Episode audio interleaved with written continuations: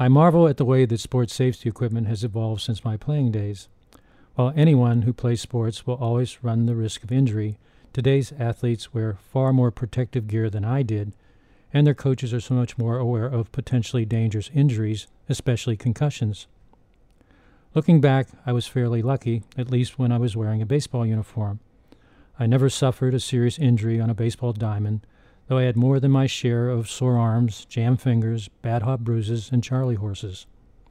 The only physical reminder that I have of my baseball days is a crooked finger that I dislocated and was reset by a coach who pulled the finger back in place and told me to be an Oriole. Years later, I found out that those old time Orioles were the toughest team in baseball history and were hell bent on winning, and that included maiming the other team's players. I wasn't so lucky when it came to football and basketball. When I was 15 years old, I shattered my left elbow in a playground football game. I remember taking a snap from center, rolling around right end until one of my football buddies threw a block into my legs. As I flew into the air, I made the mistake of reaching out with my left arm to cushion the fall. When the weight of my body came down on my left hand, my elbow snapped in two. Doctors inserted a pin in my elbow, but I would end up with a crooked arm for the rest of my life. The football injury ended my dream of playing big league baseball, but it didn't end my ball playing days.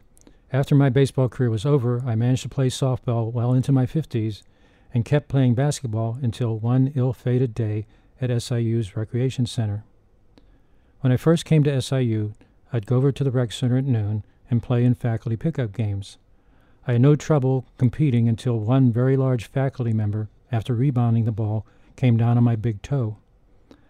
Other than a discolored toenail, I didn't think I was seriously injured.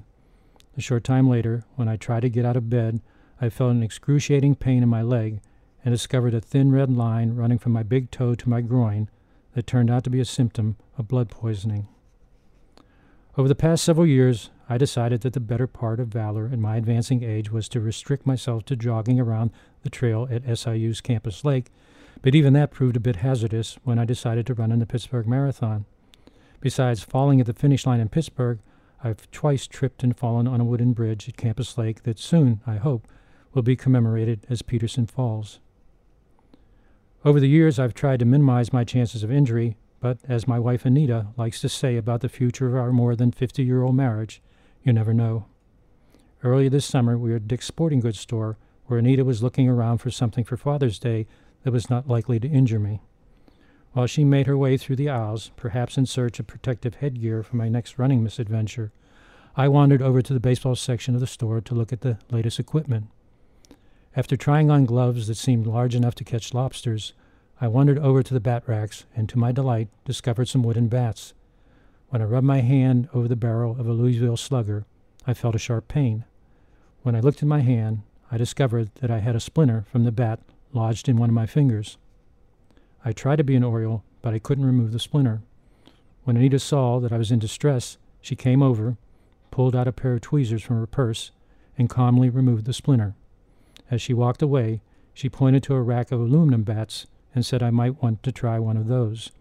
She couldn't resist adding that I should be careful not to drop a bat on my big toe. This is Pete Peterson for Reading Baseball.